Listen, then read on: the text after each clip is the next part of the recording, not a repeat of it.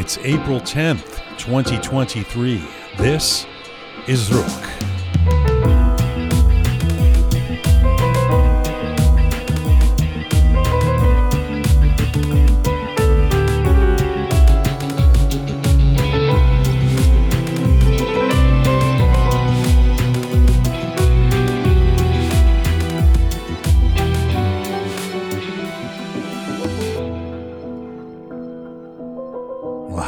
Welcome to episode 254 of Roqe.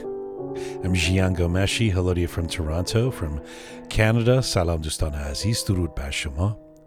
Hope you're doing well wherever you're tuning in from around the world. We are on our ongoing mission to build a new audiovisual encyclopedia of Iranian diaspora identity. Happy Easter to those of you who celebrate and have seen the bunny or the eggs or whatever it is you do. Happy crazy episode of Succession last night for those who are obsessed with that series like I am and who watch. And um, happy warmer weather here in Toronto for those who are tired of heavy coats. Spring does seem to be here. And of course, there is a lot on the agenda for Iranians around the world, um, both good and not so happy. Um, we're going to get to some of that today. Today, a special guest joining me from Sweden, a woman who left Iran as a kid and now, despite still only being in her 30s, has been a member of Swedish parliament for over 12 years, a dynamic and popular politician named Azadeh Rojhan. This is part of a new series on Mondays of programming that features one big interview here on Roqe. On Thursdays, it's our regular show with the opening essay, Pega, and others joining me for the roundup, and two or more interviewees. But on this day, this focuses on one person in the Roqe seat, even if the seat is in Stockholm today. And we will get to her in a moment. I should mention that if you want to watch this interview, if you're listening on um, one of our podcast platforms and you want to actually see this, you can go to YouTube where the video of this conversation we're about to have will be up in its entirety. Uh, we'll also put it on Instagram uh, in parts. So, uh, check those platforms out if you want to watch what you're hearing. If you want to listen, of course, Spotify, SoundCloud, Apple Podcasts, Castbox, which is where you may be already right now. And if you like your Roqe bulletins in English and in Persian, check us out on Telegram. We hope you subscribe on any or all of those platforms. Now, all things Roqe can be found at roqemedia.com, roqemedia.com, R O Q E media.com. If you're not listening from our website, you can be doing that. And that is where you can support us. Now, we've got this new Roqe members page, a Patreon page. So you just go to the front page of roqemedia.com and press support us. And if you are a Patreon member, uh, you get some special advantages like uh, an invite to a live event where we have coming up soon. You would have seen Oogie's Kubide video, my French bulldog, and and his crazy Kubide video from last week uh, on his birthday. Um, you can sign up to any level bronze, silver, or gold, or just make a one time donation uh, at that support us button at our Patreon page. I want to thank Elham Ramechi. Elham Ramechi. Does that sound right, Roham? Ram Rameshi? Ramechi. Rameshi. Elham Rameshi, who is one of our new Patreon members at the bronze level. Thank you, Elham. We appreciate it. Thanks to all of you who are becoming Patreon members. It really helps us out.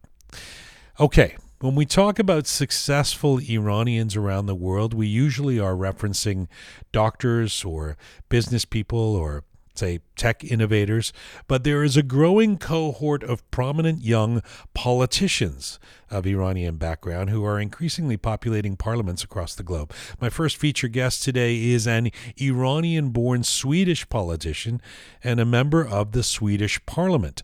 Azadeh Rojhan moved to Sweden with her family when she was five years old. She became interested in politics as a teenager and joined the Social Democratic Party around the age of 17. She was first elected as a member of parliament in Stockholm in 2014.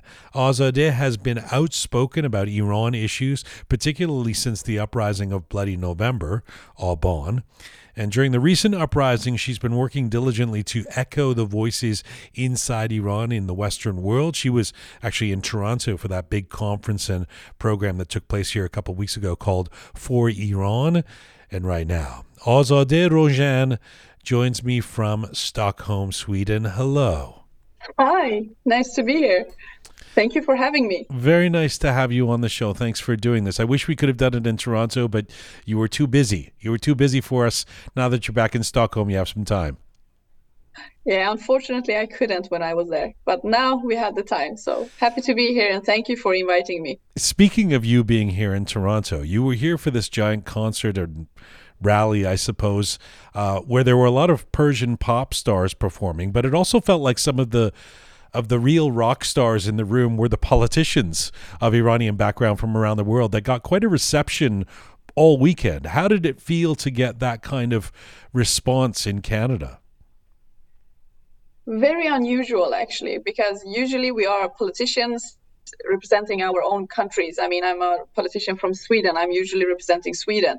But when I was in Toronto, it was like we are Iranian politicians. The, our Iranian heritage became much more. Um, uh, yeah, it was more. It was more focused on our Iranian heritage. So that was a very new uh, experience and a very special one, actually. But you you are quite Iranian. I mean, is is is that new for you to feel like you're representing, you're repping the Iranian heritage? Yeah, I'm quite Iranian actually. I speak Farsi and um, yeah, I, I am. Uh, but at the same time, I'm also very, very Swedish. So I'm a real mix of the two cultures. Uh, and I'm very proud of that actually. I love the Swedish culture. I think it has some some parts of it is like I hope more countries could have those features, those cultural features that we have in Sweden. So but yeah it, it was a very strange uh, experience in many ways uh, but also uh, it gave me hope um, so I, I, left toronto feeling a little bit more hopeful and uh, i saw the i saw how so many people really uh, believes in another iran and how they want to work for that but maybe we haven't find the, the correct ways yet. So we, we need to explore how we can do that more and have more possibilities to meet each other and discuss those issues. But I felt a little bit more hopeful when I left. Just on the issue of, I mean, I'm going to ask you about identity more uh, a little later, but but just on the issue of you being here in Toronto and the weird juxtaposition of you being treated like you're an Iranian representative. Now, the more I think about it, I mean, there was this moment where you were in that conference or press conference or whatever it was, that meeting where there were opposition leaders, you know, Masih Alinejad, Hamed Esmaeilion, and Reza Pahlavi, etc., and then a few of you guys, you were there up on the, the the platform as well, but you're actually not a politician representing Iran. You're a politician representing Sweden. So it it, exactly. it is a strange juxtaposition. Did did you have moments in the weekend where you had to explain that to people? Why they would say you'd be asking you about the I don't know the Iranian economy or something, and you'd kind of go, well, actually, I'm I'm you know my thing is is Stockholm. No, not maybe in that way, but maybe in the way that when I mean there was some part of the discussions that we had in the different panels and also some some questions raised from uh, uh, from the public uh, were present i mean sometimes when i heard those questions there was sometimes when i felt like well do we really know who who who is answering these questions and I mean, we are politicians from European countries because there were my colleagues from Germany. We have some colleagues from Canada. And also like have we decided if we are leaders in this mm. matter? Uh, have we decided that? Or are we just spokespersons? I mean there, there is a difference. And sometimes it was a little bit difficult to find out. What do you what do you and con- i don't know what do you consider yourself in this spokesperson scenario? of course spokesperson i haven't lived in iran for oh my god so many years 30 years more 32 years. I, I can't be a leader for the Iranian people. How could I? I haven't. I haven't experienced all the things that they have experienced. Uh, I'm not in the front line fighting for for another future. I, am not doing that. Mm. So it would be wrong saying that I'm a leader. I'm a spokesperson. Uh, I am using my platform to to raise the Iranian people's voice outside of Iran. I'm using the tools that I have to to help the revolution. Yeah when we talk about how Iruni you are, I mean, you left, as you say, when you were five years old, 32 years ago. What what do you remember about it? What's the if I say what was Iran like? What do you how do you answer that? I mean, you you were born, by the way, in the middle of the Iran Iraq War, so you're born exactly. at, kind of an interesting time. What what is your recollection of Iran? I mean, I remember everything usually people forget those things but I, I, I in some ways those memories have been so important to me so i i really try to uh, take care of them. So i remember everything. I sometimes even remember smells. I mean this, uh, i remember like how how it could smell when i walked in a store into a store uh, with my mother shopping. Uh, i remember sounds. Uh, I have very clear memories of my home, my family, uh, those I, I, haven't met since I left. Um, I, have very clear memory from those days. I mean, a little kid doesn't isn't always aware of the geopolitical realities or human rights or, or whatever is going on. Was it generally a positive experience for you? Were you confused about why why we're leaving Iran when you were five years old? Yeah, I was confused why we were leaving but I don't think, uh, but, I, I wasn't confused about there's something, something is wrong. I could feel that because mm. I don't remember those years being cheerful. I don't remember them like that. So I knew that something was wrong, but I didn't know what. Um, so, but I could sense it. So, yeah. Why did your family choose to leave when you were in the early 1990s? I mean, my father decided very, very early after the revolution that he wouldn't, he didn't want to be be be in Iran. He wanted to leave Iran. So when he met my mother, that was one of the first things that he told her that I'm not gonna stay. I can't bear living in this country. Uh, uh, so he decided very early. And when they had me, a girl, he was even more convinced that mm. we need to leave was your father political? Was he? I mean, you, are you following in his his footsteps as a politician? Well, he was he wasn't uh, engaged in maybe the way that I am, but he was political. He had a lot of. He was uh, very much into uh, journalism. He, he liked that. So he, he one of his biggest wishes was to be a journalist in Iran. Uh, he didn't follow that dream, unfortunately, for obvious reasons. But I mean, as long as I can remember, we have uh, talked politics at home in different ways. So it was a, it has been a very natural part of my my me growing up, talking about society, politics, stuff like that. What was it like for you, Azadeh, when you you're five years old, you're suddenly transplanted to Sweden. How would you describe growing up in Scandinavia as an Iranian kid? Well, the first years were, were very, very difficult. I mean, uh, it depends on who you ask. Many, many of my friends or people that I know, they don't remember the first years as I do. I do remember everything. That's that's a problem actually because I remember how difficult it was. I I remember how my parents really really struggled in the beginning. Uh, but we, what what were they I struggling mean, with? Learning the language, uh, adjusting to the new society, the new rules. Um, I mean, when you leave, you leave such a huge part of yourself and you come to a completely new country with new new rules a new way of thinking people who maybe don't want you there and you have to deal with all those things at the same time all emotions all thoughts uh, and at, at the same time taking care of children at the same time trying to adjust yourself to the news it's so many things going on i mean uh, sometimes when i think about all difficulties that we have in in life and i try to compare it with what they went through, it's like, come on, they did such a big uh, mm. sacrifice.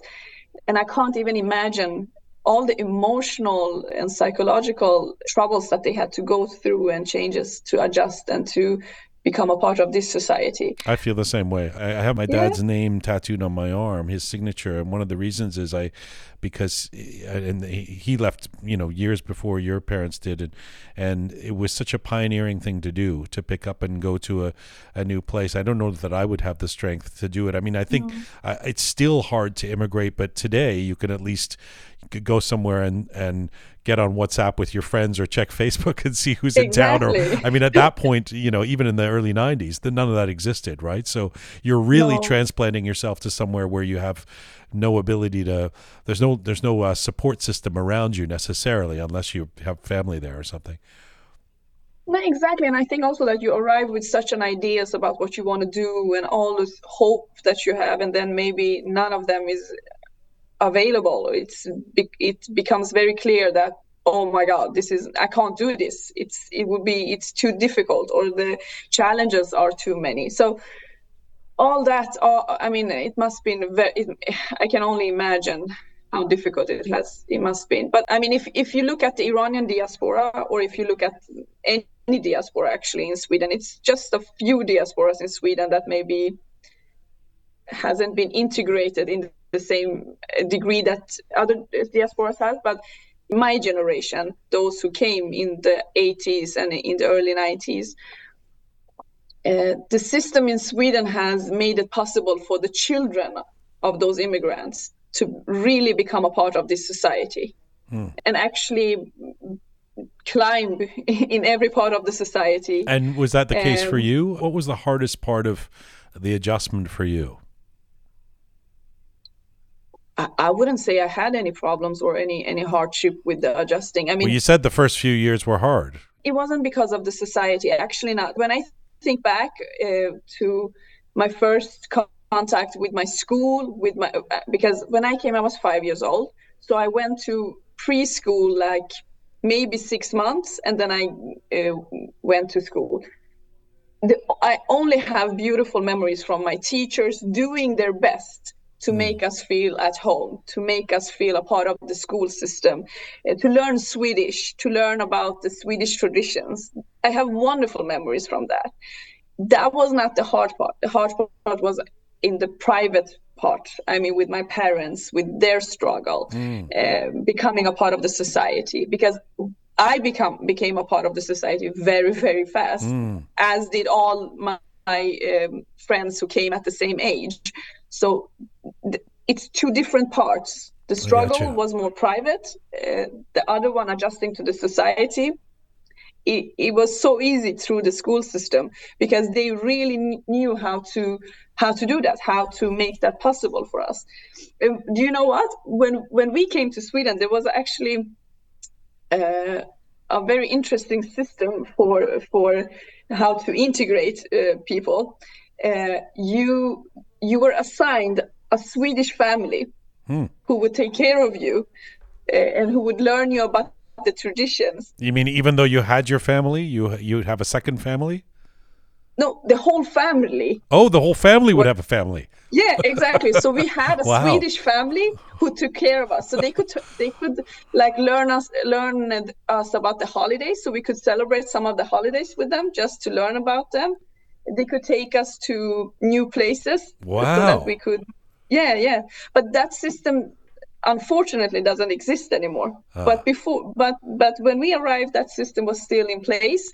So we were in contact with them for many many years after that. Were you always the, a confident kid? Yes. I had to be. Why, why did you have to be? Well, I was the I was the, the first child, and I came to Sweden with my mother alone. My father arrived a little bit uh, later, and I learned the language very fast. So, well, one of the reasons I ask is because uh, it occurs to me that you certainly need a degree of confidence to become a politician. You know, you have to at some point be putting yourself out there. You're basically auditioning. People are literally voting on whether they like you enough or or not in order for you to get elected. Um, and one reason it's surprising to me that you wanted to go into politics is that, or impressive perhaps, is that you didn't have a lot of role models outside of Iran. That is, there haven't been a lot of Iranian born female politicians in the diaspora until recently. How did you believe uh, you were cut out for the world of organized politics, that you could even do that? Oh my God, there are so many answers to that question. So first of all, uh, the Swedish political system it's more focused on the party and not on the uh, individual. So you have that that is a big difference from like the American system or the British system. Uh, so people vote for the party, not necessarily for the individual, but they do that also. Meaning you have a, a built-in support group. You have the cushion of the party rather than putting yourself out there in a more individual way. So first you have to put yourself out there for the party. So it's actually the hardest part um, to be elected from your party saying that we believe in you, we want you to represent us. The second part is that your party need to get um, enough votes so that you can have enough seats in the parliament and then become a representative mm. for hmm. that party in the parliament. That's one part of it. Uh, the second part is that I joined the youth league. So every political party in Sweden, in Europe, has a youth league. And you can become a member of the youth league from the age of 13. Uh, and I did have role models. And my biggest role model was Ardalan Shekarabi, who was the head of the youth league of the Social Democratic Party. But I didn't choose the Social Democratic Party because of him. I knew about the different ideologies. I knew what I had, what my view was, but he being the head of the youth league of the Social Democratic Party was also very important for me because I saw I had a role model in him. Let, let me just ask you about uh, just ideologically, from what I understand uh, about the the political parties in Sweden. The Social Democrats uh, are center left or sort of left. You're not the the furthest left wing party, but you are the sort of center left party. And then there's a there's another a couple other centrist parties and then there's right wing parties, right? Exactly, exactly. So, and we have, I mean, the Social Democratic Party in Sweden is very unique because we have been ruling in this country for uh, almost 100 years, give or take. Uh, so, the Social Democratic Party has built the welfare system in Sweden. And I, I, I was uh, 17 years old. Uh, I was going to uh, enter university and i had always been very active in matters of school. I've been active in school. I had had different kind of um, it's, it's high school right? 70 yes. it's high school. Well yeah, uh, so. yes at the end of high school yes.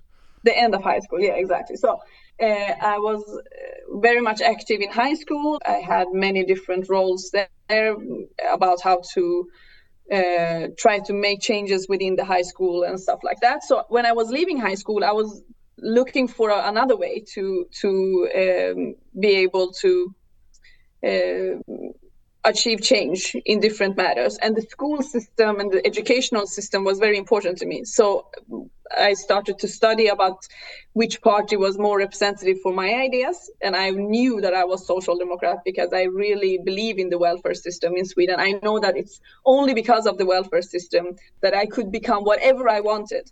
Yeah. There were no obstacles for me to become whatever I wanted or any other immigrant child growing up in Sweden, or, or any Swedes for, for that matter. Uh, the welfare system made it possible for anyone, regardless their background, regardless the economy of the family, to become whatever they want. And by the way, growing up as a as a liberal or sort of left left wing kid, you know, for me, it was oh, in Canada. Sweden was always the golden example, right? That's the it's the shorthand. Well, what about Sweden? You know, would be the answer to to to everything. But I I have to say because I think that this is where you were going with what you were saying. I from what I understand, you don't have a university degree, right? You didn't end up going to university, no. and I and I love that. And I'll tell you why I love that because I I do believe that not everyone needs to go to university to become their best self you know? It's it, it I, I profoundly believe in post-secondary education and i even believe in you know arts degrees. Like people should just go and read and learn and whatever Yeah, literature etc sure. but but it but it, it isn't doesn't have to be for everyone and particularly you know in the iranian community there's such a an emphasis on being tahsil and and not just getting a university degree but a certain kind of university degree which really counts. I mean i did political science and history which is like basically bullshit to iranians. What is that? What are you going, going doing that for? So w- it's interesting given the pressures on iranian kids growing up in the diaspora and also because you're very clearly well spoken and smart that you didn't get a university degree. Did you not face any parental pressure to to go to university and how did you defend yourself Oh my God.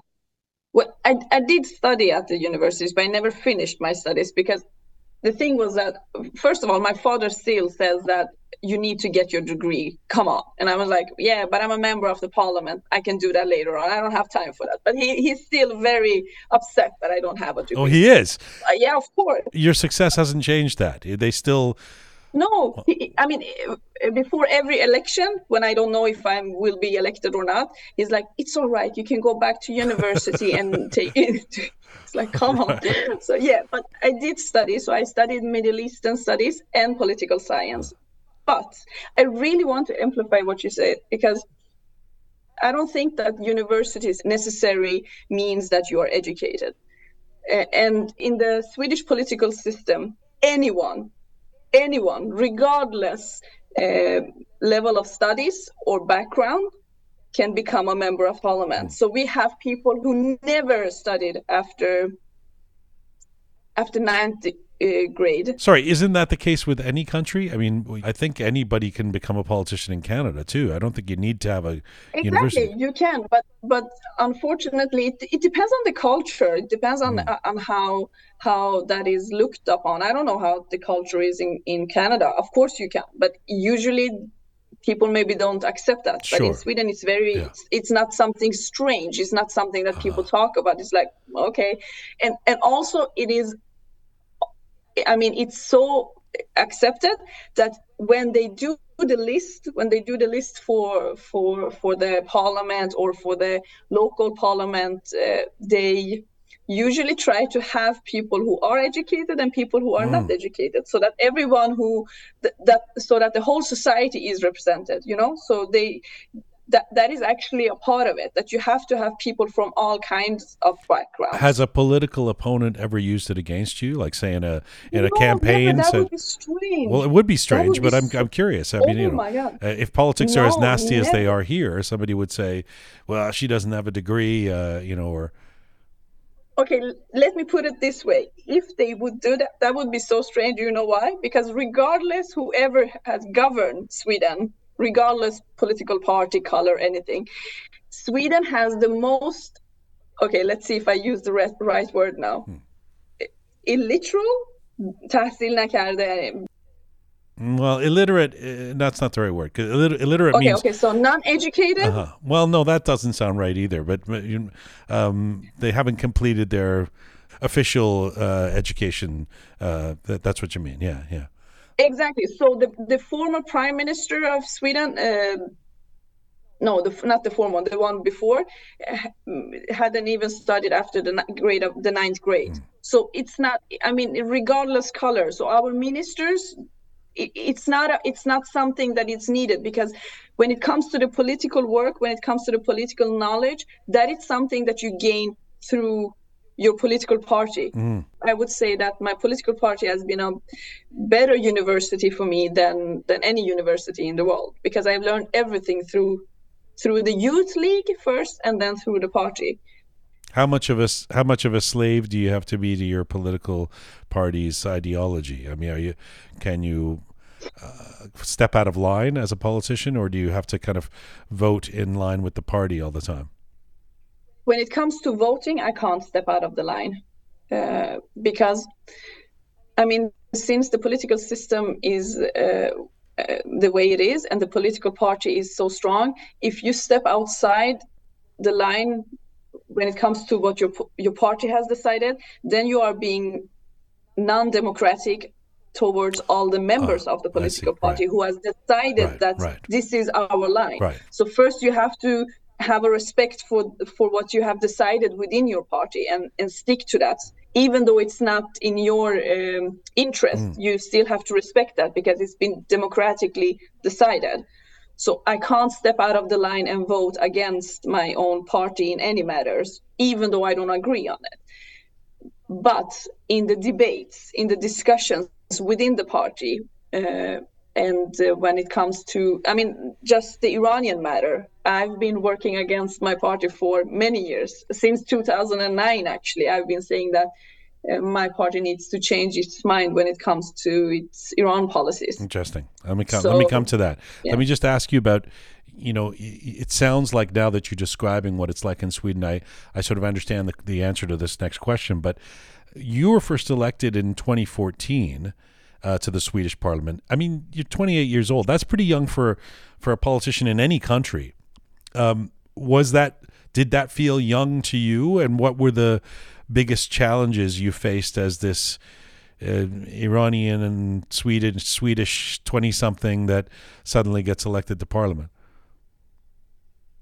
I would say the age wasn't a problem. I think the, I, I mean, since I had been a member of the youth league for already 10 years then, I was a part of the political system. I knew everything. I, it wasn't, it wasn't difficult in that Okay. way. And also there, there was, there were a lot of people, a lot of young people being elected at the same time as me, especially from my own party, because the, my party had decided that 30% of all the representatives on different lists had to be under the age of 35 Wow. so that we could have more you, young Diversity. representative in our different yeah so there were a lot of young people being elected at the same time as i was and also look at i mean if you look at our ministers now we have very young ministers also one of the youngest minister ever is actually an iranian um, uh, woman named uh, Romina.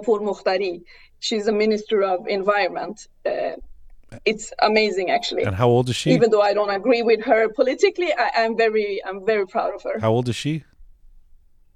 Oh my God, don't ask me. She's like 26, I think, or something like that. Right. 27. So she's very young. Right, right. Uh, Uh, she's surpassed you, and she probably has a university degree. Yeah, ask, tell your father about her. Oh, maybe yeah, not. you should do that actually. That was really helpful getting sort of a background on you. I want to segue into asking you about being Iranian and then the Iran issues, which you just alluded to, and how you you deal with them in the in the Swedish Parliament. Um, first of all, just as a general question, how do you describe the Iranian community in Sweden? I was in Stockholm, I guess about a year and a half ago, and I know there's a fertile Persian community there. How do you describe it? is it? I would say that the Iranian diaspora in Sweden is actually the, the diaspora that is mostly not connected to each other. It's, it, I mean, other diasporas in Sweden are much more connected and work much more together than we do. Um, and I think that goes back to our wish and struggle to become a part of this society. Um, so we have a little bit.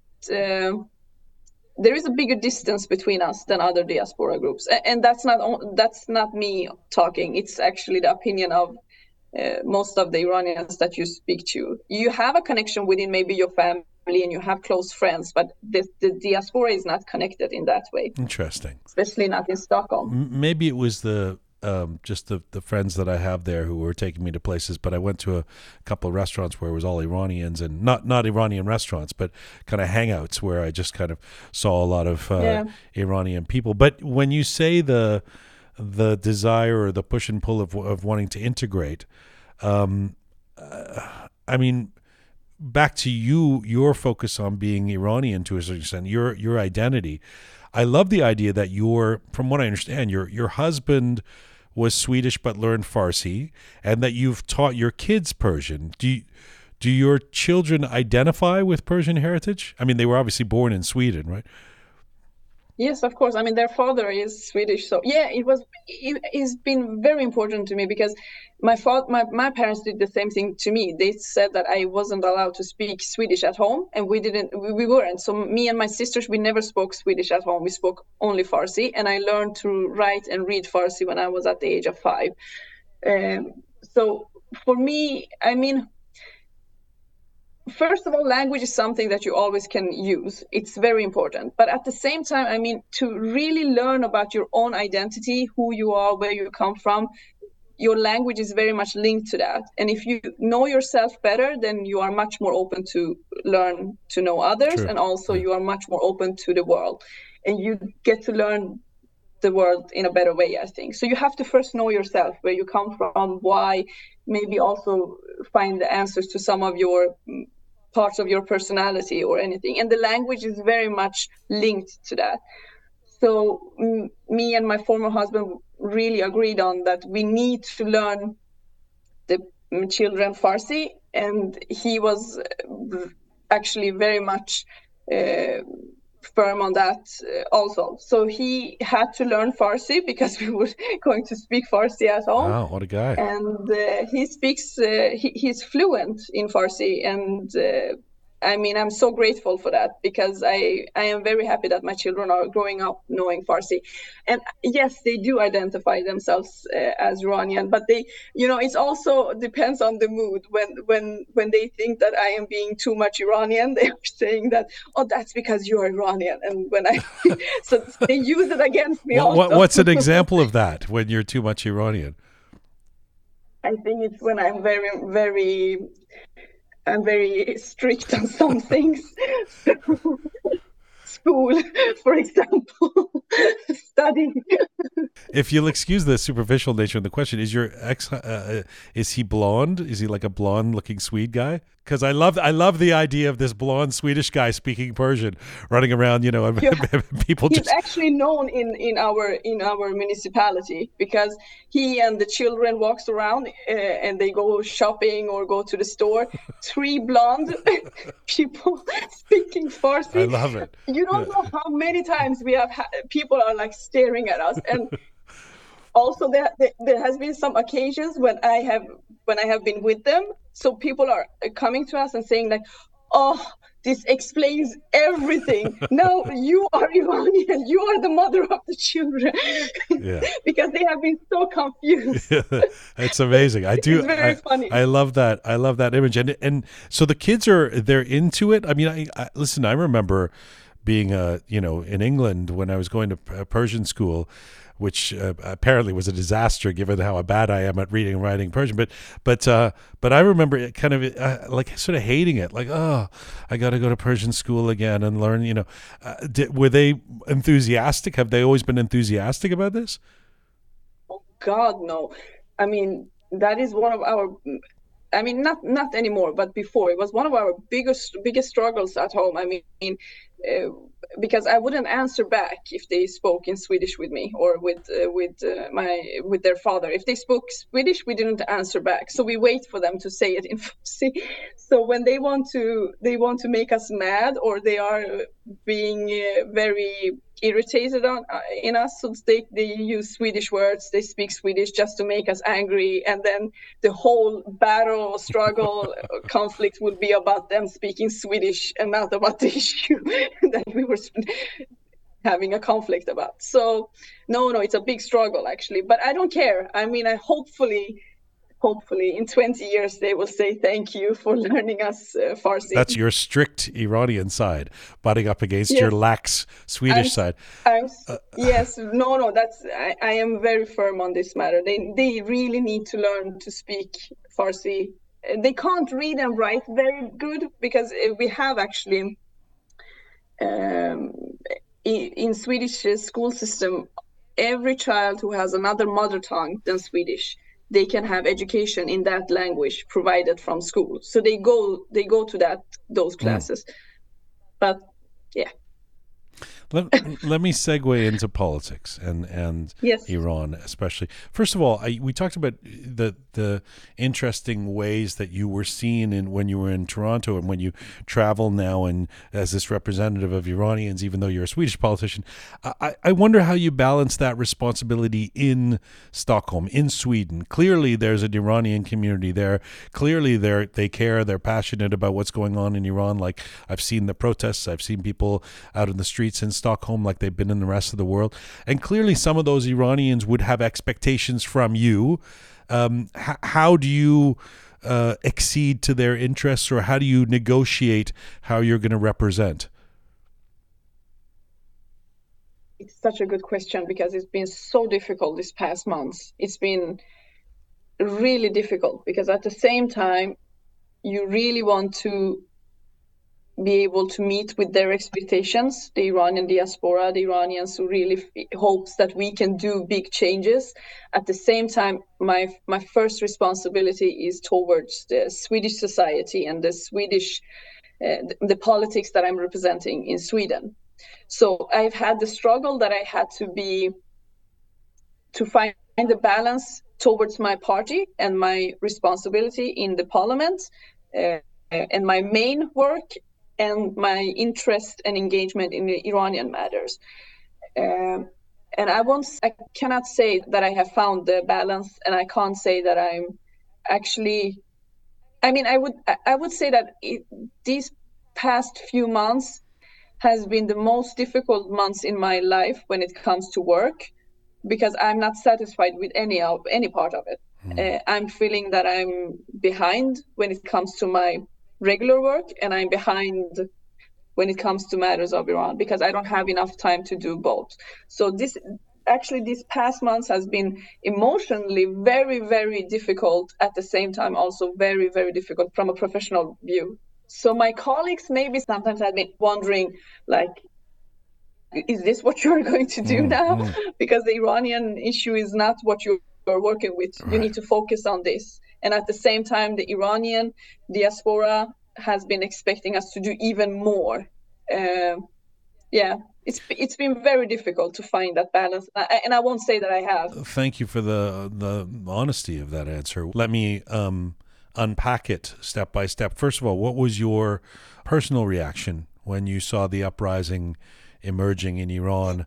not not just the killing of Mahsa Amini. I suspect what what your personal reaction to that would be. But when you saw an uprising emerging in Iran in the days and weeks after uh, what happened to Mahsa. Yeah, no, I remember. I remember 2009 very clearly. I remember the how we felt those first days, how hopeful we were I remember all every uprising after 2009. Every time they have been they have been so violent towards the people, the uprisings.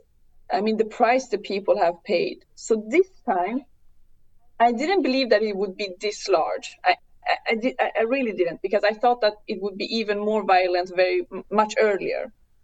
And I was like, I was very I didn't know what to wish and I didn't know what what what what I could expect. And even today when people ask me, I actually had someone asked me this when I was in Toronto like what are your wishes? Do you want a revolution or something like that? And I was like should I even have a wish when it comes to this? It's not my life being put in danger. Uh, I know that I want I want a free Iran. Mm. I want another Iran. I want Iranian people to uh, live in democracy. Uh, I want I want them to live in a country where they respect human rights. But me having an idea about a revolution or having an idea about how people should achieve that, I think that's that's that's a too much to ask because it's I, I'm I'm not in a position to have an idea about that how to do it. I only know what I wish for my people, for, for the Iranian people, for my people. Uh, so in the beginning, I was hopeful. At the same time, I was very scared. I was so worried about how will this end? How many people will lose their lives? Mm-hmm. But at the same time, I also saw very early, I, I think we were many who saw very, very early that this is the first time there will be a real opportunity mm-hmm. to change mm-hmm. the Iranian policy from the West. Yeah. So, so, I mean, right now, there seems to be, let me put it this way to you because of what you've just said about the revolution, you feeling like you can't. Uh, um, you're not on the ground there. What can you? How can you prescribe uh, solutions? Uh, although I do think it's completely fair for you to say, "I wish there's a revolution," or, or "I wish that there's a different regime." I don't think that there's uh, there's anything preventing you from saying that. I think, um, and and certainly that seems to be the universal sentiment. It seems pretty much in the diaspora, except for those who are directly uh, connected to the regime. But let me put it this way: there seems to be three camps right now. There's there's people who believe that the last seven months, unfortunately, the uprising seemingly has lost a little bit of steam. The revolution didn't happen. So we kind of have to wait and um, mourn the kids that were lost and, and kind of see what happens next. Then there's people, you know, on the other side who are perhaps the most, uh, the more hopeful or more optimistic or more determined who believe the revolution is still happening um, full force. These things go through different phases. You can't expect a million people on the streets every day, and that this is, you know, we're on the path, and that there's no, you know, no stop till Brooklyn. Let's keep going. You know, this is where. We're, and then there's a there's there's kind of a middle camp that says um, the goalposts have moved. Um, and in, in, in other words, if the revolution does not happen, in terms of the mullahs actually being toppled, there's a camp that says we should be happy with the headway that has been made in the last seven months where would you be in in those three categories? So first of all, I, I do want a regime change. Just be just to be clear on that, I really want a regime change. What I'm saying is that when people ask, uh, "Do you think people should be out on the streets and do and and uh, complete the revolution?" I'm saying that I can't answer that because th- I would say that, that would be me saying to people, "Go out and put your life in mm-hmm. danger." That that is what I'm saying. Mm-hmm. So just to be clear on that I don't think anything will go back to what it was before. I, I really think that we are on a path forward. I do believe that this is the beginning of the end, but we need also to use the opportunities that we have right now to make those changes happen, both outside Iran, but also inside Iran. But saying that, I don't know what that would be. They, they, the Iranian people needs to find mm-hmm. their own way to do that. But from the outside Iran, what we can do is that now that the Iranian regime has lost its, um, I mean, they, they don't have anything left. I mean, their the idea of Iran, how the Western world looks upon Iran, it's changed so dramatically mm. that we can use this opportunity, but we need to use it more strategically, and we are not u- doing that right now. Now it's more I mean, I wouldn't say feelings because that would be wrong, but I, I don't I don't feel like we are doing things uh, with strategical steps. We are not taking the right steps in the right time with the right people. We need to do more things uh, differently. Well, one of the things you were saying a moment ago is you said, you know, you this is the first time you really thought this was an opportunity to affect change in terms of the Western policy towards Iran. If there's been something heartbreaking for me that comes a close second, or you know, uh, obviously the most heartbreaking is Kian and Nika and you know the people we've lost Khuda Noor. But that, but but if there's something that's heartbreaking, it's it's the EU.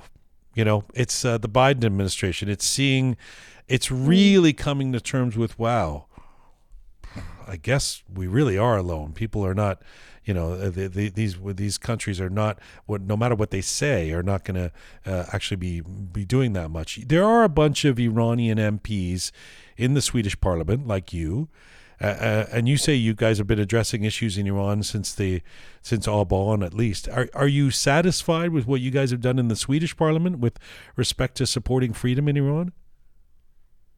Well, I just told you I'm not satisfied with anything these past months. But I mean, at the same time, you know what? I mean, I wouldn't. I, I, I think it's very important also to talk about the steps that that has been taken this few months, this past months, because for many reasons.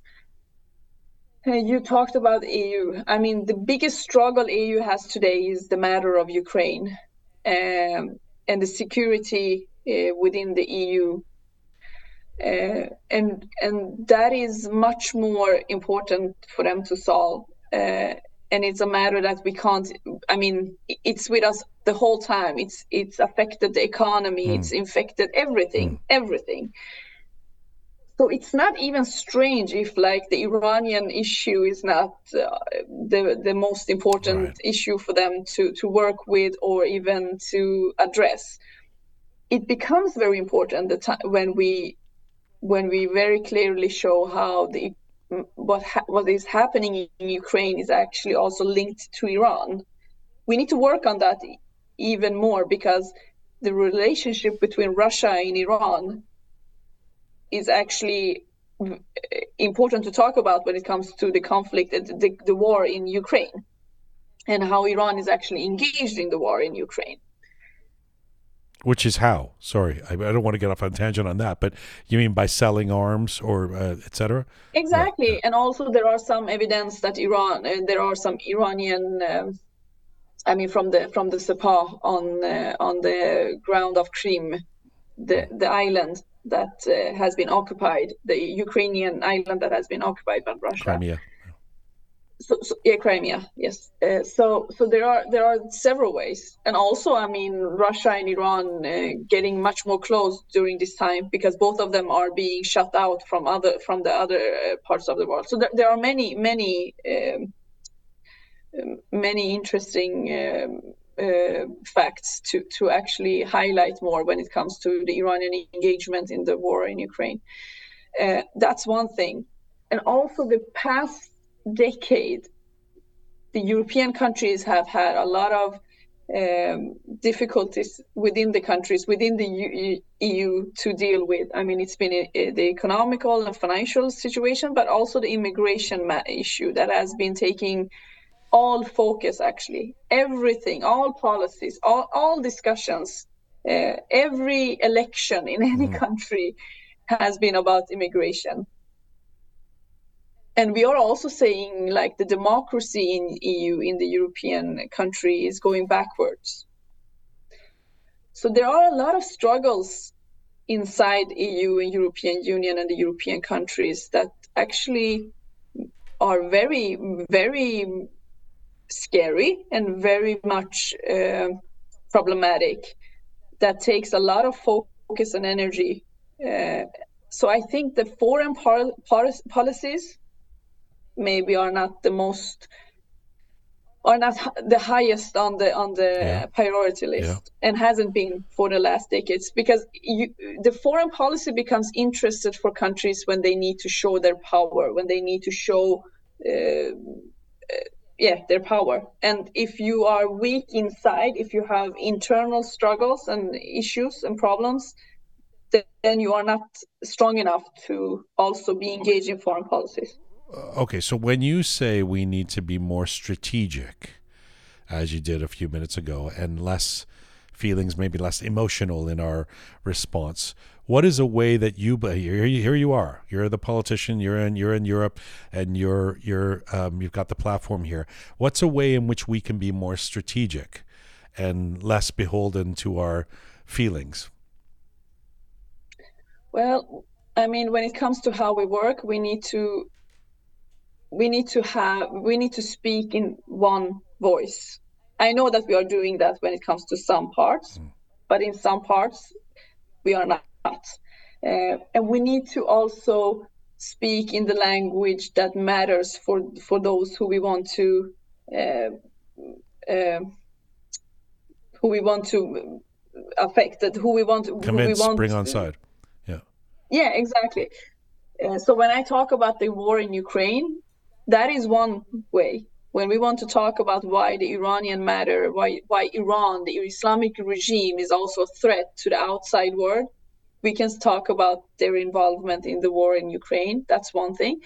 But also, when we talk about the values that we cherish, when we talk about democracy, human rights, we also need to talk about how this um, Islamic ideas that the, the Islamic uh, regime has, how they want to take that to the outside world. So that's one thing. But when it comes to how to do all of these things practical, I think we need to we need to know who to address when and what to say that would make them listen mm. and not always take the big steps. I mean, if one of the things that I raised during the conference in Toronto, I said that many are asking like who are the leaders of iran? If if there would be a change in iran mm-hmm. who will be the leading who will represent iran? One of our answer should be well if you help us to set the political prisoners in iran free then you will have the leaders the true leaders of iran. We should be more talking about human rights than pointing out political changes because it's much more difficult for them to mm-hmm. understand. Mm-hmm. it's much more difficult for them to to stand behind. It it's not difficult. It takes more time because they because when it comes to politics you always has to evaluate okay if i do this what would the result be? How would this affect me? you. how would that affect i got you but human rights human rights is values that we all can um, stand behind. So talking about um, let us join hands to set the political prisoners in Iran free, that would be actually a very eh, that would be easier for them to accept. That would be easier for them to stand behind and maybe also push put up pressure on Iran. The concern with the human rights piece is that uh, it costs nobody anything anybody everybody uh, nothing uh, how do i say this? It's it's so easy to say meaningless things about human rights. We've seen every i mean you know uh, Viktor Orban can talk about human rights in Iran. I mean, anyone can talk about human rights in Iran and they have and they haven't really followed that up with with a lot. I mean someone they figured out somewhere around September or October oh now we need to say women in Iran need our support, human rights, don't kill kids, but they haven't done that much. Um, and I have to say, I mean, I, am actually curious that you you, you referenced Toronto. In Toronto, you want a lot of plaudits. You you won a lot of uh, support and, and and love for pushing back on something Masih Alinejad had said had suggested. You did it in a very elegant way. You weren't attacking her, but about something she had suggested about shaming Western governments who aren't doing enough on the Iran file. And your argument seemed to be that listen, we're not going to change things or get what we want by just shaming these people. But but let me ask you to tease that out. I mean, why not call out, say, uh, Justin Trudeau or Joe Biden if he and the, his government are not doing all that they profess they want to do about bringing uh, democracy to Iran? You can do that, but it depends on who is doing that. I mean, we are doing that when we are in rallies. We are doing that when we are outside protesting. But when you want to become, if you want to be a leader and you want to gain change and you want to be able to sit at the same table as these people that you are mentioning then you can't say that then you can't do it in that way because you you will build up a distance between yourself and that person. No one wants to lose their face. No one wants to feel like i'm going into a meeting and i already know what that pe- what that person feels about me. You want to go to a meeting and feel like okay i want to listen to their arguments and i want to know how does their their issue mm. um, how is it in terms with my what, what i want to gain? Mm. because you because people are like people are saying like the western countries only think about themselves. Of course they are. Why shouldn't they? Every country should think about themselves. Every country should be more concerned about its own population its own people I hope I wish that the Jumhuriyat Islami could care about their own people. Mm-hmm. The the reason why the situation in Iran is as it is is because they don't care about their own mm-hmm. population. They only care about themselves mm-hmm. and they're they being in power. So you have to talk with people in their own terms. This is important for you because this will affect you in this way, in this way, in this way. But if cozying up or being um, genteel uh, doesn't get you anywhere. I mean, when when there was that call for that campaign to get people to walk out of the the the moment where uh, the, the Iranian foreign minister was going to speak in the um, at the United Nations uh, seminar that happened in Europe, and the, you know I, I didn't see people shaming uh, European ambassadors. I saw I saw a genuine I saw pleading. I saw please understand that we want you, and it it didn't get get us anywhere, did it? I mean, it didn't. I mean, nobody left the meeting in terms of anybody of, of import. But at the same time, I mean, come on, we have had the same Iranian policy for I don't know how many years. I mean, you can't change you can't change that mm. in such in such a short time. You have to do it step by step. You have to take it. You have to understand that they have been so focused and concentrated on the nuclear deal yes.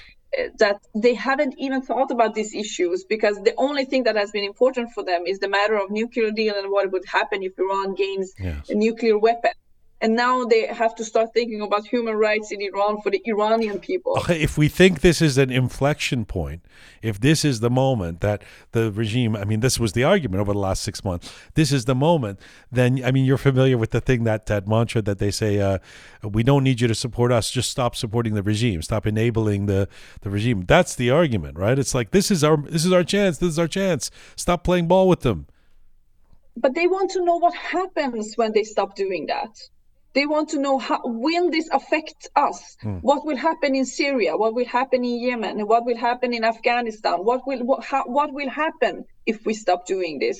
Will we have lo- huge amount of immigrants to europe? We already have that problem. We have had that problem for this past 15 years. Mm. look what it has done with our countries. I'm not saying that immigration is wrong but i'm just saying how the narrative is. The narrative is that we have immigration problems in europe. right. so we have the uprising or right wing parties just because of that. So they want to have answers to their questions. What happens if I do this? What happens if I put um, Sepah on the terrorist list? How will that be used against us? Uh, what what what will happen with the war in Syria? What will happen in Palestine? Mm-hmm. And how would that affect us? So they are thinking about the consequences for themselves because they already have so many issues to deal with. Before maybe U- US had another foreign policy, another idea on foreign policy. They were involved in many things. They don't have that. They don't even have the support of their own people to have that role anymore. Okay, so let, let me ask you a specific question. You just mentioned it, and I'm and I'm I'm, I'm asking this l- literally to get you to help us understand what what's going oh on. Oh my, okay. I no, I, it's not an attack. It's more of a. It's like so. So you, you talked about Sepah being on the terrorist list. Putting the IRGC on the terrorist list is a big issue for many Iranians around the world, and something that many activists and prominent Iranians have been calling for tirelessly. Uh, including all those opposition leaders in the coalition we've been talking about. Uh, the Swedish foreign minister, Tobias Billström, said in January yes. that the IRGC cannot be named a terrorist organization, cannot be named. He said to place the IRGC on the terrorist list would require, uh, quote unquote, strong evidence and documents. And a lot of people would say, well, really? Don't those already exist? And he said, I don't think such a move would be rational. So, explain had, i'm not going to even ask you whether you yeah. agree with him or not just explain to us how no, i don't oh, okay so what why why why can he say that i mean what where is that coming from I mean, it's coming from. Um, first of all, it comes actually from what he is saying. He they really say that they haven't been engaged in any terrorist actions outside Iran and stuff like that. It's not true, of course. I had a big argument with him in the in the parliament about this, and I gave him all the uh, legal um, possibilities mm. to actually for the EU to put the the, the on the list. I went through all the legal possibilities with him. Uh, but the main reason, actually, the main reason is that the, the Islamic Republic have been so clever. Uh, the Sepah is I mean, uh, this is not me talking. Some political science people, I, had, I have had this explained to me, and I have asked around, and so the Sepah is actually can be seen as a part of the military, Iran's military. So it, it's uh, it's the it could be seen as a national uh, army force. Sure. Army, yes. exactly. And you can't put another country's national force on a terrorist list. You can't do that. There are no international legal rights to do that. The U.S. did. I know, Hmm. but they are saying that there are le- legal difficulties doing that because of this issue. Hmm. Because they are they are saying that when you when you look at the Sepah and how the Sepah works and how the Sepah is uh, organized, it's a national army, and we can't put a national army on the list. So that is actually one of the reasons. Um, but mm, I, th- I, I, and I'm saying that we need to find legal people really good at uh, international law who needs to look on this and actually find the arguments against that. And this is what I'm saying that we are not using the opportunities because we are not facing them uh, in their own. Uh, we, we are not facing them with the with the troubles that they have. We are just saying, no, Ah, put them on the list. right, it's like, right. come on, let us answer these questions. right. Let us find people who can actually answer these questions. Although I thought, um, uh, I, I- don't remember. I'm, I'm I don't remember if I have this correctly, but I thought. Uh, as good as your point was to Masih, that I thought her response was a good one too, or an interesting one, where she said, Yeah. "Look, some of us, it's our responsibility to be activists, and some of us are need to be diplomats. You be the diplomat, I'll be the activist to scream." And I think that is a good cocktail, right? That's a good kind of way to see it. I completely agree on that. Yeah, I completely agree on that. At the same time, then we need to find out that if the activists want to also meet with the leaders, leaders, then you need to find a way to, to talk with them. Right. That gets more complicated. So you have to find you have to find that balance. Yes, I, I, I got you. Um, it is so energizing talking to you, and and you're you're you're so impressive. I mean, you're only in your 30s, but you've been in the Swedish Parliament for almost a decade. You're making a name for yourself around the world. Uh, where where do you want to take this? I mean, would you like to be the Prime Minister of Sweden? Oh my God, no! Come on. Why No, why no, not? No, no, um, no, not at all. Actually, because I won't be in the politics for for every for. I mean, forever. I want to do other stuff too. I want to. I want to do other other things. Be able to maybe make changes in other ways. I don't know what. Maybe do something else completely else. I don't know what that would be. I need to go back to the university maybe to find out. I, I, I think I think you may be the first successful politician I've ever met in my life who doesn't who doesn't like the idea of continuing to be a successful successful politician. But, but I mean, come on. I mean, there are other people who are really, really much better than me in in, in this in, in being a prime minister. So please let them be.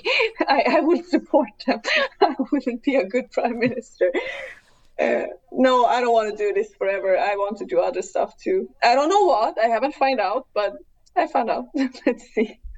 Um, Azadeh, it is such a um, it's it's so good getting to talk to you. Thanks for doing this. If there's a there's a bunch of people who listen to our program and watch our program inside Iran, um, and I thought before I let you go, um, if you if we give the, the the microphone over to you for a moment, what would you want to say to them? I would say I've never been so proud of being an Iranian as I've been these past few months. And being also an Iranian woman, I mean the the courage, I mean it's it's something never seen before. They really taught us about how to be courageous and how to be fighting for something that you really believe in and doing it with your life in in in danger but doing it because you really believe that you want another future you want to you want you want to see changes so i've never been so proud of being an iranian as i've been these past few months and uh, I really believe that we will see changes in Iran, and it will all be thanks to courageous Iranian women. Thank you so much. Thanks for doing this. Thanks for the work Thank you do. you. And I hope we can do it again in, in the Roqe studio next time. Thank you. I hope so. Thank you for doing this, Jian. Thank you. Merci. you. Khodafis. Merci. Khodafis. That's Azadeh Rojhan in Stockholm, Sweden. I really enjoyed that conversation. This is full time for Roqe for today. Remember, for all things Roqe related, roqemedia.com, R O Q E media.com is where you can find us. Thanks to the amazing team who put this show together talented Anahita, Super Patty Saw, Super P, Smart Pega, Savvy Roham, Raimer Todd, and sound person Louise. Thank you to all of you out there for supporting us and sharing our content. Please subscribe if you haven't done so already. You can find me on Instagram at Jian Ghomeshi. You can find us all on Instagram at Roqe Media. And as ever, as you know, Mizun Bashi.